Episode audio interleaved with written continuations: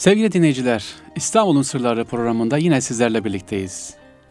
İstanbul'u gezmeye, İstanbul'la ilgili güzellikleri anlatmaya devam edeceğiz inşallah.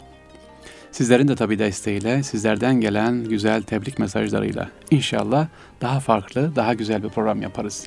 Efendim bugünkü programımızda yine İstanbul'un farklı inceliklerini, farklı tarihi binalarını, farklı eserlerini aktaracağız. Bugün size biraz Barbaros Hayrettin Paşa'dan anlatmak istiyorum efendim. Barbaros Hayrettin Paşa'nın mesajı. Barbaros Hayrettin Paşa'yı anlatmadan önce onun bize verdiği mesajlar. Özellikle Preveze Deniz Savaşı'nı hatırlayalım. Preveze Deniz Savaşı en büyük böyle denizde yapılan savaşlardan bir tanesi ki karşısında Haçlı Donanması Komutanı o dönemin Kutsal İttifak dediğimiz Andrea Doria. Ee, Barbaros Hayrettin Paşa Andrea Doria'yı yenmeyi başarmıştı. Peki nasıl başardı Barbaros Hayrettin Paşa Andrea Doria'yı? Çok ilginç işte bize de verilecek bakın yıllar öncesinden gelen mesaj. Bizler de hayatımıza Barbaros taktiğini uygulayabilirsek güzel bir taktik, e, başarılı olma şansımız yüksek.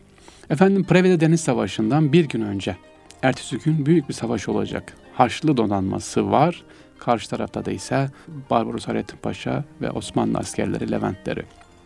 Andre Doria savaştan bir gece önce komutanına savaş taktiğini verirken şunları söylüyor. Barbaros gerçekten çok iyi bir komutan.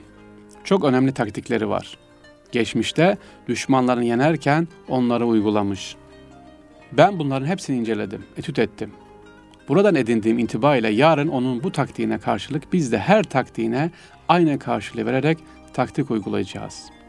Artık onun ne yapacağını tahmin ediyorum, biliyorum demiş. E peki Barbaros'un ha yani hangi oyun oynayacağını, hangi hilesi olduğunu biliyorum demek istiyor Andrea Doria. E aynı saatlerde Barbaros'un eli armut mu topluyor? O da kurmaylarına çağırıyor. Diyor ki bu Andrea Doria önceki rakiplerimize benzemiyor. Çok akıllı bir adam. Muhtemelen benim bütün savaş ve taktiklerimi incelemiştir. Nasıl bir yöntemle savaşa yaklaştığımı biliyordur. Ve buradan hareketle yarın bana şöyle bir taktik geliştirecek. Ben de ona karşı şu taktiği uygulayacağım der. Ve kendisi o güne kadar uygulamadığı yeni bir savaş taktiğiyle meşhur Deniz Savaşı'nı kazanır. Nedir acaba Barbaros Hayrettin Paşa'nın taktiği? Diyor ki başkalarının ilk akla gelen taktiğini değil, başkalarının düşünemediği düşünebilme yeteneğini kullanmalıyız. Evet kurmaylarına diyor ki, hayır size taktik vermeyeceğim diyor. Benden böyle bir taktik istemeyin yarın nasıl yapacağım. Bugüne kadar tüm taktiklerimizi, hillerimizi karşı taraf biliyor. O zaman hiç uygulamadığımız, hiç yapmadığımız bir taktik uygulayacağız. Her biriniz, her bir kurmayım kendiniz taktik uygulayacaksınız. Benim hiç yapmadığım ve ben de hiç yapmadığım bir taktik uygulayacağım diyor. Ve gerçekten de Preveze Deniz Savaşı Barbaros Hayrettin Paşa'nın ve kurmaylarının bu şekildeki taktiğiyle efendim kısa bir sürede evet kısa bir sürede kazanılıyor efendim. Barbaros Hayrettin Paşa'nın mezarı, türbesi nerededir efendim? Ee, yıllardır ben giderim bu tüm türbe, mezar kapalıydı. Tamirat, bakım meselesi. Çünkü askeri bölge içerisinde olduğu için e, Deniz Müzesi'nin hemen yanında onların kontrolünde, bakımındaydı. Her zaman açık değildi orası. E, bir türlü, daha doğrusu her zaman değil kapalıydı. Daha sonra efendim cuma günleri açılmaya başlandı. Cuma günleri namazdan sonra saat 5-6'ya kadar 5'e kadar orası açık. Türbeyi içerisine girip ziyaret edebiliriz. Barbaros Hayrettin Paşa Türbesi Beşiktaş'ta Sinan Paşa Camii'nin tam karşısında bulunuyor. Türbeyi Mimar Sinan yapıyor. Sekiz köşeli, tek kubbeli ve altı e, alt üst pencerelidir. Sandıkan üstünde yukarıdan asılmış üzerinde Zülfikar ismi resmi bulunan yeşil zemin ipekli kumaştan yapılmış da bir sancak bulunmaktadır. Evet Zülfikar nedir biliyorsunuz? Hazreti Ali radıyallahu kılıcıdır. Zülfikar resmi bulunan yeşil zemin ipekli kumaştan yapılmış bir sancak bulunuyor. Mimar Sinan eseri olan türbe 16. yüzyılın en ünlü denici Kaptanı Deryası Baroz Hayrettin Paşa için yapılıyor. Türbe dışarıdan oldukça sade bir görünüme sahip. Sekiz köşe derken bana hep dostlar soruyorlar hocam sekiz sekiz niye sekiz? Çünkü sevgili dinleyicilerim cennetin sekiz kapısı var da ondan. Diyor ki bu türbenin altında yatan kimse Allah cennetin sekiz kapısına da girmeyi nasip etsin diye böyle bir dua var efendim. Bunu da e, sembollerle yapan Mimar Sinan türbenin içindeki zata dua niyetiyle söylüyor. Türbe içerisinde dört sanduka var. Cafer Paşa var, Barbaros Hayrettin Paşa, Cezayirli Hasan Paşa ve Barbaros'un hanımı Bala Hatun bulunuyor. Türbe dışındaki hazirede ise Barbaros Hayrettin Paşa'nın yakınları var. Türbe içinde sandukalar dışında iki büyük şamdan, bir ahşap Kur'an muhafazası, bir sakalı şerif ve süslemeli metal vazo var. Ayrıca içeride bir Seyit İbrahim imzalı hat levhası da var efendim. E, türbe Baret, Barbaros Hayrettin Paşa'nın son yıllarında oturduğu yalısının yakınında inşa ediliyor. Sonradan bu yalı ortadan tabii kaldırılıyor. E, türbenin çevresinde zamanında geniş bir hazire teşekkül ediyor. 1944'e doğru burada bir Barbaros anıtı yapılması kararlaştırıldığında türbenin etrafı açılıyor. Efendim bugünkü yani Beşiktaş iskelesine gittiğiniz zaman bu meydan neymiş diye baktığınız zaman Barbaros Hayrettin Paşa'nın türbesi var. Sağ tarafta ise Barbaros Hayrettin Paşa'nın heykeli var. Burası daha sonra Hazire mezarlıklar kaldırılıyor. Efendim anıt dikiliyor. Bunların bir kısmı Edirne Kapı'ya bir kısmı da Yahya Efendi'ye e, dergahına gönderiliyor. Burada bulunan bir mezarlık var, türbe daha vardı. 78 Hasan Paşa, Çorumlu Hasan Paşa. Bunu geçen hafta anlatmıştım. Evet sevgili dostlar yolunuz düşerse lütfen Beşiktaş'a Barbaros Hayrettin Paşa'ya da bir selam vermeyi unutmayalım. Ne demişti Barbaros Hayrettin Paşa? Başkasının ilk aklına gelecek olan düşüneceği şeyi düşünme işte budur farklılık. Buna günümüzde ne diyorlar? Aslında Barbaros Hayrettin Paşa yıllar önce söylemiş mesajı ve inovasyon diyorlar evet inovasyon e, yıllar önce yani başkasının ilk aklına gelen şeyi düşünme efendim farklı olmayı düşün farklı olmayı dene diyor. Peki devam ediyoruz efendim bakalım sırada ne var?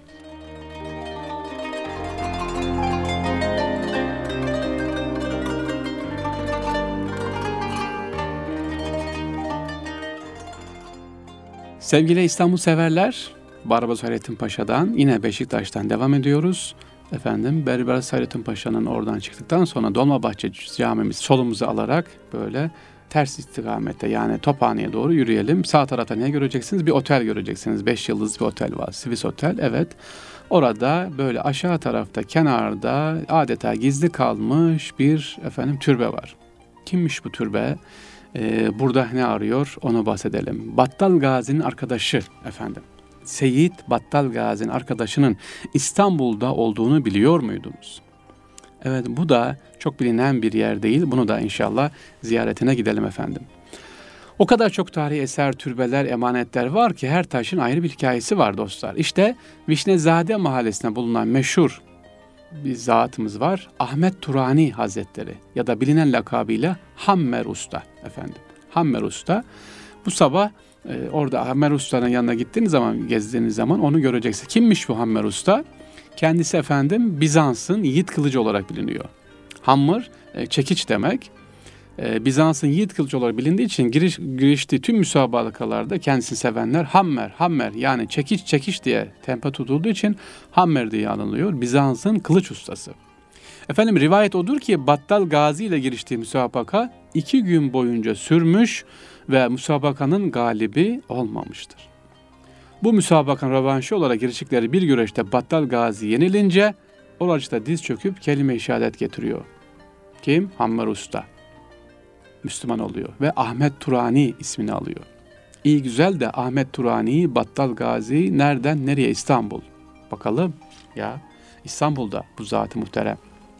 O güne kadar Cafer Gazi diye bilinen Battal Gazi'nin ismini de Ahmet Turani yani Hammer Usta e, Battal koyuyor efendim. Ya türbesi nerede? Tekrar edelim mezarı Dolmabahçe'den Beşiktaş istikametine doğru giderken Sivis Otel'in bahçe duvarının hemen bitiminde Maçka Ahmet Turani Türbesi diye orada yazıyor. Ahmet Turani Hazretleri 10. yüzyılda yaşamıştı üzerinde yazıyor. Bizans ordusuna komandör olarak görev yapıyor. 984 yılında Malatya civarında Emevilerle Bizans arasında yapılan savaşta Seyit Battal Gazi ile karşılaşıyor ve daha sonra Seyit Battal Gazi ile dost oluyorlar. Efendim Mekki mezarı İstanbul'da ne arıyor, nasıl bulunuyor derseniz bir gece Sultan Abdülmecit Han rüyasında Ahmet Turani Hazretlerini görüyor. Evet. Sultanım yıllardan beri burada sıkılıyorum. Kurtar beni demesi üzerine türbesi buraya naklediliyor efendim. Kitabede bahsedilen hususa göre Dolmabahçe Sarayı'nın Kuşluk Bahçesi'nde burada olmuş. Süheyl Ünver hocamıza göre saray personelinin arasında yaygınlaşan inanca göre Ahmet Turani'nin bedeni sarayın Kuşluk Bahçesi'nde, Kesikbaşı ise bahs şu andaki bulunduğu yerde diye e, rivayet ediliyor efendim. E, bulun giderseniz Seyyid Ahmet, kendi Ahmet Turani Hazretlerine efendim Battal Gazi'nin arkadaşına tekrar ediyorum yeri 40 Azizler Ayazması var. Hemen onun üstündedir. Sivis Otel'in altından giderseniz Vişnezade sokağında bu İstanbul'daki Battal Gazi'nin arkadaşını Ahmet Turani Hazretlerinde ziyaret etmiş olursunuz efendim. Okuma yazma bilmeyen ilim aşığı bir vezirden bahsedeceğim. Daha önceki programlarımızı hatırlarsınız 7-8 Hasan Paşa'dan bahsetmiştim. O da okuması yazması yoktu. 7-8 ee, rakamını yazarak imza atıyordu. Bugünkü ise efendim e, ilmi aşık olan birisi. Evet okuması yazması yok ama vezir. Şimdi diyeceksiniz ki hocam bir dakika ya nasıl oluyor Osmanlı döneminde okuması yazması olmayan paşa oluyor, vezir oluyor? Sevgili dostlar, eskilerin dediği bir deyim var. Kahdi rical. Yani adam, adam kıtlığı, kaliteli adam. Önemli olan kaliteli, vefalı olması. Düşünün Osmanlı'nın Abdülhamit Han dönemini düşünün. Yana yana adam arıyor. Yana yana güvenebileceği bir kişi arıyor. Ya e, günümüzde de öyle değil mi? 2016 yılındayız. Ağustos ayındayız, Eylül ayındayız efendim. Bize de şu anda günümüzde en büyük lazım olarak nedir? Güvenilir, dürüst, sadakatli. Evet Allah e, bizleri, hepimizi, siz sevgili dinleyicilerimi sadakatten ayırmasın efendim. Devletine, milletine vefadan ayırmasın. İnşallah kahti rical, kaliteli adamlardan olmayı Allah bizlere lütfeylesin inşallah. Sevgili dostlar, evet kimdir anlatacağım şahıs? Okuma yazması bilmeyen ama ilim aşığı fakat kahti ricalden yani kaliteli elemanlardan birisi. Ona bakalım. Lakabı Sadr Esbak Hasan Paşa. Efendim bugün Vezenciler metro istasyonunun karşısına bakarsanız orada tarihi bir medrese durur. Ve yanında da hamam vardır. İkinci Beyaz Hamamı ya da patronu Halil Hamamı. Evet o hamamın yanında duvara bakarsanız e, şöyle bir yazı yazı. Sadr Esbak Hasan Paşa Medresesi. Vezecilerle otobüse giderseniz vezeciler son durakta da görürsünüz orada. Sadr Esbak Hasan Paşa Medresesi. 1745 ee, yılında efendim e, kendisi bu medreseyi yaptırıyor Hasan Paşa. Şu anda da Avrasya Enstitüsü olarak kullanılıyor. İstanbul Üniversitesi'nin Avrasya Enstitüsü olarak kullanılıyor. Bu yapı üzerinde gidip görürseniz harika bir eser daha var efendim. Evet, medresenin duvarına bakarsanız sevgili dostlar, İstanbul'da eşi ve benzerini göremeyeceğiniz bir kuş evi görürsünüz. Evet. Bu Sadr Esbak Hasan Paşa Medresesi'nin duvarından tam yukarısında bakarsanız şöyle bir camiye benzer. İstanbul'un çok özel bir camilerinden Ayasofya Camii'nin e, küçük kopyası şeklinde yapılmış kuş evi vardır. Hasan Paşa Medresesi'nin duvarında efendim. Bunu da orada görebilirsiniz.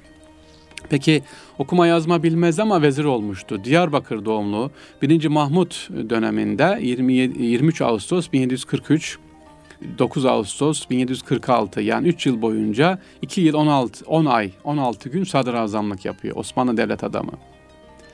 Kendisi Hasan Paşa. Şöyle tarif ediliyor. Safterun, halim, cömert, sadık, hayırsever, açık kalpli ve doğru olup cehlinden başka ayıbı yoktu. Safterun, halim, cömert, sadık, hayırsever, açık kalpli ve doğru olup cehlinden başka ayıbı yoktu. Peki bu ayıbını yani bu cehli nasıl kapatmış? Efendim Hasan Paşa, Sadır Esbak Hasan Paşa efendim kazandığı mal varlığını, hazinesini, elindekini medrese yaptırarak e, özellikle İstanbul'un değişik yerlerinde ve Balkanlarda medrese yaptırıyor. Ben okumadım ama okuyan insanların sayısı artsın diye e, kendisi özellikle ne yapıyor? Hasan Paşa e, malını, mülkünü ilme harcıyor efendim. Hasan Paşa'nın oğlu Seyit Mehmet Said Efendi de yine e, kendisi oğlunu yetiştiriyor. O da ilmiye sınıfında yetişiyor efendim. İstanbul'da çok özel hizmetler yapıyor. Çok güzel hayır hasenat yapıyor. Yani niye demek istiyorum sevgili dinleyicilerim? İnsan güvenilir, dürüst olmalı devletine, milletine inşallah Teala faydalı olmalı. Allahü Teala dediğim gibi bizlere e, bu saydıklarımızdan olmayı nasip etsin. Yolunuz düşerse lütfen 78 Hasan Paşa'yı da orada medresesine bakarak ve o meşhur tek İstanbul'daki tek kuşevini görerek efendim hayırla yad edelim. E, bu kuşevin özelliği neydi? Ayasofya e, cami şeklinde yapılan tek özel kuşevidir efendim. Tek deyince İstanbul'da tabii birçok kuş evleri var ama burası daha bir farklı görmenizi isterim. Sevgili dinleyicilerimiz, İstanbul'da mimarisi tek, yapan kişi tek. Tek tek. Bir gene camimiz var. Neymiş bu? Sirkeci'de bulunan Büyük Postanenin karşısında bu caminin iki özelliği var. Birincisi bu cami diğer camilerden farklı tektir. Başka hiçbir cami bunu bir buna benzemiyor. İkincisi yapan kişi mimarın da ömrü boyunca yaptığı iki camiden biridir. Ve mimarımızın soyadı da tektir. Evet tek tek gidiyoruz değil mi? Demek ki bu camimizin bir özelliği var. Başka camilere benzemiyor. İkincisi bu cami yapan mimarımız soyadı tek. Üçüncüsü ise e, hayatı boyunca bu mimarımız sadece iki cami yapmış. Ondan bir tanesi. Neresiymiş efendim bu camimiz? Hobyar Camii. Evet. Vedat Tekbey'in yapmış olduğu mimar, Türk mimar Vedat Tekbey'in yapmış olduğu iki camiden bir tanesi e, ve bu cami Vedat Bey bu cami yapmış ama farklı bir mimari üslupta yapmış. Bakalım neymiş bu? Sirkeci'deki efendim Büyük Postanenin karşısındaki Hobyar Camii. Sirkeci'deki büyük postane hemen arkasında bulunan ufak caminin iki özelliği var demiştim ben. Orijinali Fatih Sultan Mehmet zamanında 1473 yılında Hoca Hop, Hopyar tarafından yaptırılıyor. Sonradan zamanla harap olan cami postane inşaat sırasında yıktırılıyor. Yerine postanenin de mimarı olan Vedat Tekbey tarafından Vedat Tekbey tarafından kariyerinin ilk camisi olan bu Suriye camiler esintiyi yapıyor. 1907 yılında. Özelliği neymiş? İstanbul camilerin hiçbirine benzemeyecek olan Suriye kökenli. Yani baktığımız zaman bugünkü Halep'te, Şam'da gördüğünüz camilere benziyor efendim. Arap mimari üslubu e, daha ön plana çıkıyor. E, Vedat Bey'in yaptığı iki camiden biri demiştim. Hobyar, aslı Hubyar aslında. Bu caminin en önemli özelliği Mimar Vedat Tekbey tarafından 1907 yılında yapılmış olması. Minaresi Suriye mimarisi denilen bir tarza yapılıyor. Zariftir manevi atmosferi çok farklı. E, diğer yaptığı cami ise e, Mimar Mevdat Tekbey'in Erenköy İstasyon Camii. Evet Erenköy'de bugün bulunan İstasyon Camii de bu mimar Vedat Tekbey'in e, kaleminden, mimari eserinden çıkmış efendim. Sultan II. Abdülhamit'in Ticaret ve Ziraat Nazırı Mustafa Zihni Paşaları tarafından yaptırılıyor Erenköy'deki camimiz. Onun da mimarı Vedat Tek. Vedat Tek kimdir? E, kendisini hayırla rahmetle analım efendim. Türk mimar, e, özellikle birinci ulusal mimarlık akımının Kemalettin Bey ile birlikte önde gelen isimlerinden e, Türkiye'de Haydarpaşa vapur iskelesine kadar Osmanlı'nın son dönemi ve Cumhuriyet'in ilk yıllarına kadar pek çok önemli eserlere imza atıyor kendisi. Sanayi Nefise Mektebi'nin ilk Türk hocalarından biri. Şair ve bestekar Leyla Sas Hanım'ın da oğlu efendim. 1940 yılında İstanbul'da öldü. Mimar Vedat Tekbey'in de mezarı Edirne Kapı şehitliğinde. Kendisine Allah'tan rahmet diliyoruz efendim. Yolunuz düşerse tekrar ediyorum Eminönü'ne, Sirkeci tarafına orada Hobyar Camii'ni mutlaka görünüz efendim.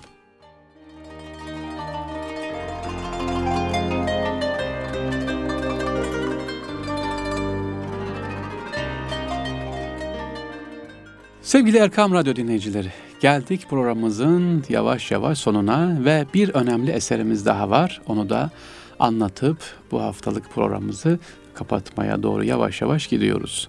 Efendim İstanbul'da camiler, çeşmeler, dediğim gibi türbeler hepsi birer mesajdır, anlam taşır. Bir şimdi size cami anlatacağım. Bunun minaresinde mesaj var, anlam var. Evet böyle bir minare görmediniz. Neredeymiş bu? İstanbul'da hiçbir yapı diğerine aynı değil.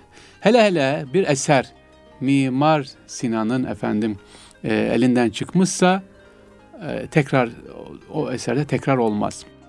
Eyüp Sultan'a komşu olan bu camimizin ismi Defterdar Nazlı Mahmud Efendi Camii. İstanbul Surduş Eyüp eski defterdar iskelesi karşısında bulunan Yavedüt Caddesi ile Çömlekçiler Arkası sokağın hemen olduğu yerde efendim. Kanuni Sultan Süleyman devri defterdarlarından Nazlı Mahmud Efendi tarafından bu camimiz yapılıyor 1541 yılında. Yine yapı Mimar Sinan'ın eseri. Cami karşısında bulunan iskelede defterdar iskele denmesi de cami dolayındandır. Aynı zamanda çevrede mahallede ismini e, Defterdar Mahallesi olarak da buradan alıyor. Minaredeki sırra gelelim şimdi. Minaresinin sırrı nedir? Nazlı Mahmut Çelebi ismiyle tanınan bu kişi Kanuni Süleyman döneminde iki defa defterdarlık görevinde bulunuyor. 1537-1548 arasında 12 yıl bu görevi yapıyor efendim. Defterdar e, Mahmut Çelebi döneminin en önemli Hattat Şeyh Hamdullah'ın da talebesi olmuştur. Şimdi bakın hem defterdar hem de bir neyi var? Hobisi var. Meşgul oluyor. Hattat. E Hattat ve cami. Ha işte minaredeki sır da burada gizli. E, Hattat Hamdullah Efendi'nin de talebesi oluyor bu defterdar Mahmut Çelebi. Efendim Hattat olduğu için caminin minaresine alemine bir hokka bulunuyor. Hokka ne demek? Hokka ve divit. Eskiler belki bilinir. E, kamışla e, yazılır değil mi? Hokka, mürekkebin konduğu yer efendim Hokka ve divit. Burada ne var efendim? Hokka bulunuyor. Caminin banisi Kanuni dönemi defterdarına Mahmud Efendi caminin alemini hokka ve kalem şeklinde yaptırıyor. Bugün böyle geçerken otobüsten bile geçerken ya da kenardan baktığınız zaman caminin minaresini aa 1900 90 yılında bu e, kopmuştu fırtınada tekrar yerine kondu. Hokka ve kalem aynen duruyor efendim. Yani hattat olduğu için minaresine de hokka ve kalem şeklinde oraya ne yapıyor? E, nakşedilmiş Mimar Sinan tarafından. E, caminin mimari özelliği var mı? Var. Çok harika, güzel bir eser. Özellikle içeride pencereler demir şebekeli ki avlusu çok güzel. Mihrabı efendim güzel işlenmiş, e, mermer işlenmiş. Defterdar yine çeşmesi var. Çeşmeyi de mutlaka ne yapalım? Oraya gidince görelim. E, kitabeler hem Arapça hem Farsça efendim. 1541 yılında inşa edildiği bu baktığım zaman ortaya çıkıyor. E, bu camimizin bir özelliği daha var. Ben gittim gördüm. ilk defa gördüm. Ben de bakın keşfetmeye devam ediyorum. Şaşırdım. Nedir? Caminin haziresine yani mezarlığına baktığım zaman Kızılay'ın kurucularının mezarları da burada efendim. Evet, Doktor Abdullah ve Kırımlı Aziz Bey Eyüp Defterdar Camii'nde her yıl düzenlenen törenle alınıyor. Kızılay'ımızın kurucusu Abdullah Bey ve Kırımlı Aziz Bey'in e, burada sembolik de olsa bir mezarları var. Gidince bu türbeyi de bu mezarları ziyaret edip Fatiha okuyalım. Kırımlı Aziz Bey, Aziz Kırım'ı Türk doktor, Türkiye'de efendim Kızılay'ın kurulmasına çok emeğe geçmiş zatlardan bir tanesi. Önemli rol oynamış. Doktor Abdullah Bey de yine aynı şekilde efendim Kızılay'ın kurulmasında e, çok emeğe geçmiş olan zatlardan bir tanesi. Sevgili dostlar, İstanbul'un Sırları programımız Erkam Radyo'da bugünlük bu kadar efendim. Allah nasip ederse inşallah haftaya yine İstanbul'la ilgili bu güzel bilgileri anlatmaya devam edeceğiz. Sizlerden maillerinizi bekliyorum. Sorularınız varsa bekliyorum. sarrafoglu.fahri.gmail.com'a gönderebilirsiniz. Adım adım gezeceğiz. Sizlerden ricamız artık yaz bitti. Yavaş yavaş sonbahar bizi karşılıyor. Vakit daha müsaittir. Mümkün olduğunca İstanbul'umuzu gezip görmeye, tanışmaya efendim devam edelim. Teşekkür ediyorum. Görüşmek üzere. Allah'a emanet olunuz.